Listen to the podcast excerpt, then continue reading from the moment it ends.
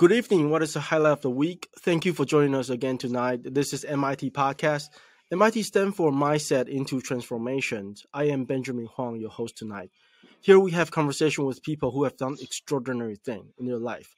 We discuss their story of success and the mindset drive them into achieving the impossible. Think about the last conference you attended. How many males and how many female speakers were there? In our today's world, many female leaders have raised uh, have risen much quicker and more successful than many males. However, there's only a handful of the leaders recognize the importance of promoting the success of the female leaders. Our guest today has not only achieved a lot of impossible, but also is a big go giver. Up to today, she is just south of 1 billion, and I think she's going to achieve it this year for sure asset under management. Up to this point, she has done a lot of multifamily syndication. The most notable thing is that she is bringing up awareness of female leaders to the public. This is a true honor to me to have our special guest today to come to our show, Veena Jetti, the queen of multifamily. Thank you for coming to our show. How are you, Veena? Hi, Ben. Thanks for having me. That was quite the intro. Thank you. I prepared to be honest. Um, I, I, I the, this is the best way that I can show my appreciations to to come to my show. Well, thank um, you. Thank you for having me. I'm excited to be here. Awesome, awesome. Before we dive into it, um, let's let's touch on the background of basic yeah. high level introduction of yourself, so people would know you better. Yeah. So, I mean, you gave me such a glowing introduction. I don't know how much more there is to add. I buy large multifamily value add assets. We focus on 200 plus units, 75 million and up across the Sun Belt, plus Arizona. So Texas, Florida, Georgia, North Carolina, South Carolina, and Arizona is our target. Um, we target double digit returns for our passive investors. That's kind of what fits into our buy criteria as of today. And I'm really excited about where we are in the market cycle and the opportunity that is ahead of us. Awesome, awesome. Yeah, I mean, certainly, um, most uh, most most investor who having who are having you know cash put aside are extremely excited. Yes. And especially for the capital raiser, right? Now is the time for for capital raiser show. Um, so uh, we're we're going to dive, dive into our first topic. So basically, we're going to talk about you know um like like how you how you get started. You know, especially mm-hmm. your background and what was your mindset. You know that that that you you have shared with us you know the the female leader has not been very recognized in the space. Yeah and you know i'll say it wasn't until really recently that i've started trying to bring more attention to this issue that has existed since the beginning of time right? Um, and if we look to silicon valley what we'll see is that women founders of startups get funded way less often. But if we look to the numbers women founders actually do better and take money further and produce better returns than their male counterparts. So I think it's really important that when we're talking about representation and diversity at the top levels, we're looking to represent the best, not just check a box, right? And so my what I kind of talk about now is not that I think that there should be no men at the top. Of course, there should be. Like some of my main co- male colleagues have been the ones that have championed me and been the biggest supporters and been the ones to like pull me into their circles and open doors for me. And I'm so incredibly grateful for that. What my point is, though, is I've built my company around the idea of we only work with the best. We want to work with the best of the best. And if that is true, then by logic, I have to assume one of two things, right? One is that we don't believe that half the population is qualified to be at the top level, which I just don't agree with. There have to be women out there that are smart enough and doing enough and considered the best that should and deserve to be there. So then that leads to my second conclusion, which is okay, I don't think it's that there aren't qualified women it's that we aren't putting enough emphasis and attention on the fact that we're not representing the best. We're just representing who might be in our immediate circles or who might be available at the moment. When really we should be looking for the best in the business, and that should include some amount of diversity at the top levels. Um, so that's you know that's like for me, I never said anything about it up until like really recently because it's one thing for me to say there should be women at the top, right? Because it sounds self-serving. But now my resume and my experience level has gotten to a certain caliber where it's a responsibility for me to call this out, not because I need to get into those rooms and be on those stages. I am on those stages. What it really is is that I need to be bringing other women along with me who need that door open for them that didn't have, you know, like a Pace Morby or a Cody Sperber or you know what other whatever other male recognize what I had to offer and open those doors. They need someone to do that for them. So I want to be that person and that conduit for them. Right. And of course, you putting yourself in a position that you basically don't need to self serve yourself. Yeah. Right. Yeah. And your word become even more powerful. Yeah. And the this awareness that you're bringing up is going to make a lo- whole lot more people recognize. I hope And so. of course, and of course, that means people like us, um, like being a male, we should recognize, you know, uh, the female leader, especially, you know, there's a lot of females who are doing way better than than a lot of males, right? And if we were to be open minded and really recognize those success and learn from those people, that would help the entire society. grow. Absolutely. Yeah, because then we're working with the best, and that's what we all want, right? Like we all want the best. We don't want the mediocre. We don't want the average. We want the best. And so I and I, like I said, I wouldn't be where I am today without the support of my male colleagues. So men that are listening to this, you know, your voice is very powerful. Do not underestimate the power of your voice and you being a champion and an ally for women breaking into the space or that are in the space. Awesome. And um, if if we can touch on um, your your background, like when Yeah. you were younger, when you Yeah. just get into a space, how was it like? Yeah, so I actually, so I graduated from college when I was 20 years old with my degree in finance, right? And I come from a real estate family. So my mom's actually a successful real estate investor, but she always stayed in the residential side. She never went commercial or multifamily. So she started investing, laid a great foundation for myself and my sister, graduated college, degree in finance. My mom was like, Great, you can come work for the family business. And it was like, Mom, I'm an adult and I have a degree. I'm going to go do something totally different. So I went and I worked in corporate real estate um, and made, you know, a lot of money for somebody else, but learned a lot of things. I ultimately left corporate America in 2012. Um, I was on the management team for a billion dollar asset. Now I think it's valued probably closer to like 1.3, 1.4 billion, but I left in 2012. Um, was managing on that side and then I started investing for myself and I initially started investing in single family uh, mainly because I didn't really know that you could invest in multifamily if you didn't have millions and millions of dollars lying around. Like nobody ever asked me if I wanted to passively invest. Nobody ever asked me if I wanted to sponsor or co-invest or partner. Like I just didn't know. And then um, fast forward to there was a week where I bought like five houses in one week. And I was like, oh my gosh, this is not sustainable. There's no way I can continue this, at this rate. Yeah, it's not scalable because even if I could handle the work that comes with managing five houses in a week, I didn't have enough deal flow to find five good deals a week. That would take me forever. I'd need like 250, 260 homes essentially in order to get five homes a hmm week in for one year, right?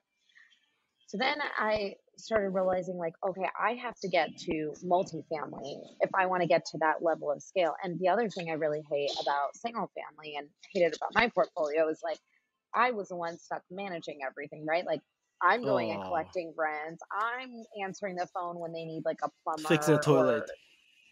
right. And so I'm like, mm, this is not what I enjoy. I don't like this. And so that was really the catalyst that moved me to the multifamily space. In 2012, you left corporate America and you start to Yeah. invest in real estate yourself. Yeah. How how many years did it took you to realize single family is not the way to go? Too many. Um, so w- the biggest hurdle I had, right, when I first left corporate America was that I didn't know I didn't need to have all the funds. I learned about OPM, other people's money, but I thought that was like bank debt and lines of credit. What I didn't realize was that there were all these securities exemptions that existed. So in 2014, that was the first time I realized like, okay, there's Regulation D, 506B, 506C. There's, um, I don't think Regulation CF was around at the time, but Reg D was there. And I was like, oh, we can use Reg D to raise capital. So it was like either the end of 2014 or the beginning of 2015 that we raised capital for the first time to invest other people's money and leverage other people's money. So it took me like a good two and a half years, two, two and a half years of making the same mistake over and over and over, not realizing that I really needed to and could scale. Um, and before I just took that leap of faith. Hey guys, if you guys are listening in, uh, Veena is saying that she spent two and a half years that wow. she considered kind of wasting. How many of you, being a real estate investor out there, spend more than two and a half years struggling, grinding, and not able to get out of the hole? So, see, this is where we need to uh, promote female leaders like Veena Jetti, right? I mean, she has done this extraordinary thing, and she's humbling saying, "Oh, two and a half years was too long," right? So, Veena, this this is this is this is this to me is a shock because even myself, I worked on a smaller multifamily for like six, seven years until I realized I need to do something big. Mm, yeah, you know, but here, here's what I'll say: the reason why I, today, Veena today thinks two and a half years is a long time because today there are the bens of the world that are putting out content like this, right? Like there are Facebook groups, there are mentorship programs, like there's so many communities that are built around helping each other and collaborating that you can shorten the learning curve dramatically by being in the right room. Like you and I, we met at a real estate meetup, right? And then the next day, what do we know? We're walking your multifamily asset that you just closed on, which congratulations, incredible. And we're so talking much. through the operations of it, right? Like I'm sharing with you the knowledge that I have, and you're sharing with me how you're looking at it. And so now we're like exchanging ideas. But 10 years ago, we wouldn't have been at that meetup. That wouldn't have been a thing. Right. And so I think that's like really the power of knowledge and being in proximity that we have today that we didn't have access to 10 years ago guys see this is this is how nice Veena is right she even have an excuse for you to spend a little lo- longer just kidding but you know Veena um uh, uh, so from from single family to large multifamily uh, like like you must aware it's a big gap yeah. right yeah. even if you come out from like finance finance background yeah. i mean what what was the gap like to you and how did you overcome it like did you have need to hire a coach or mentor to help you get through it? So I didn't. I have never paid for like a networking group or a mentorship program or anything like that, which today I and there's like a lot of footage of me in the past saying like, oh, I would never pay for a mentorship or a coaching program. It's because I didn't realize what the true value and power was. It wasn't in the things that like I already learned in school in my finance classes. It wasn't like learning what IRR is and NOI is. Like that's not what's important. Anybody can Google that today. You don't have to go to college even to find that, right? The power is in being in these rooms with people who are doing more than you or who are doing different investments at the highest level because the conversation changes, the mindset changes. And I didn't realize that until I started being in those rooms, right? And I got into those rooms the hard way. I earned my way in. I built my resume the long, slow way, right? Like year over year, I put in enough time effort, I transacted on enough deals that I've earned my way at that table. All these other people who are just getting started and cutting those checks, like they're doing it the smart way. That's the shortcut. You just cut the check and you're in the room and now you're in proximity. So it's not about what you learn, right? Like, I, and that's what I thought it was. It's about who you get to rub elbows with and who you get to sit with at dinner, who gets to be on a private mastermind bus, right? With like Pace and myself and like all of these people. We're all hanging out and like how much intimate knowledge do we get to share with each other that day that you normally wouldn't get, right? And so that's what the power of being in that world is and being in that community is. Awesome. And Venus, like certainly uh, getting into a room, the room that, you know, for great, you know, knowledgeable brand is, is a super important factor. I mean, in addition to the learning, like knowledge, how yeah. do you see I mean, do you think the the gap can just be filled by the knowledge, or how? Because people need to take action, and there are action that yeah. is kind of resistant to most people, right? Yeah, I mean, it's scary, right? It's intimidating. You've never done it before. You're learning a whole new language and a whole new skill all at the same time. But it's not the knowledge. That's not the gap that gets filled in these rooms. It's the partnership the collaboration, the exchanging of ideas and thoughts. That's what really happens in those rooms because like like when we walked your multifamily asset, right? It was here in Dallas, beautiful asset by the way. Um, so we're walking it and I'm not explaining to you what NOI is. Like, you know what NOI is. I don't need to tell you that. If you didn't know what it is, you're going to go and you're going to look it up on Google, right? And then someone probably has some kind of explanation or YouTube video explaining it better than I could do in that moment, right? But what happened was we started talking. So Pace started talking, right, about, hey, I the first thing I would do here is I would replace windows because they're not energy efficient, right? But that's his strategy and that works for him on his assets, which is great. I wouldn't do that at that property. That's not the first thing I would do, right? I was like, the first thing I would do is I would go in and start looking at where the market rent is. I would do a pet audit. I would start standardizing the units. And, you know, we, we started talking about kind of strategy from that way. And that's actually the gap, right? It's not the knowledge. It's, okay, now you're, now you've closed on the asset. That time we were still under due diligence, right? But now you've closed on it so now that you're closed on it, you're going to go back to your team and you're going to talk about the different strategies because it's not that I'm right and Pace is wrong or Pace is right and I'm wrong. They're just different strategies and different ways to look at it. And that's what makes operation an art, not, you know, just a, it's a skill set, right? It's not just a science, not like checking a box. And so now you're going to go back to your team or wherever and whoever, and you're going to talk about your strategy and mm-hmm. say, listen, here are the couple of ideas I, I heard. I want to do a blend or I want to do A or I want to do B or I want to do something that's completely different. And then you might come back to me because now I know you. Now we've walked an asset together. We spent all day together, right? Like we've had a chance to really mm-hmm. Get to know each other and create that relationship. So now you might call me, you might be like, Nina, um, you know, I heard what you said, I heard what Pace said, but I actually want to go in and I want to build more covered parking spaces. And I have experience in doing this on our assets, right? So I might say, hey, great. How much are you going to pay for that? And you might say, I'm going to pay $3,000 for that. And I go, okay, but how much are you going to get out of it? And you might say, I'm going to get um, 20 bucks a month, right? I, am making these numbers up, but you know, so I'm going to get 20 bucks a mm-hmm. month well then i'm going to say listen in our experience what i think you should do is focus on anything that'll get you an roi within three years or less. So unless you're really going to get a $100 a month it probably isn't worth the $3000 spend. And that's what i'm going to say to you from my experience right? And so now you don't have to go out and learn that this metric exists in practicality and in application i just told you it does on a portfolio that's you know 800 million plus so now that's shortened your learning curve and it's made you better on the first asset, right? Or the second asset or whatever asset, right? Like, so now your learning curve is shortened because you now have someone that's more experienced cutting that learning curve for you. But also, maybe you needed, you know, you didn't on this deal, but maybe you have a deal that you're doing that you need a KP or a partner or somebody you can help operate. And you might call me up and say, Hey, Veena, this is directly in your buy box. Do you want to collaborate on this?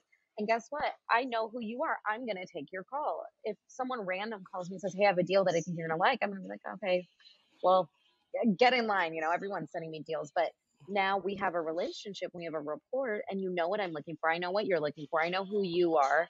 I want to work with you. I want to collaborate with you. So when you send me a deal, I'm not going to be like, oh, great, another deal. I'm be like, oh my gosh, I'm really excited. What's Ben up to now? I've already seen something he's done and I've loved what he's doing there. I want to see the next thing. I want to be part of the next thing. That's the power of those rooms.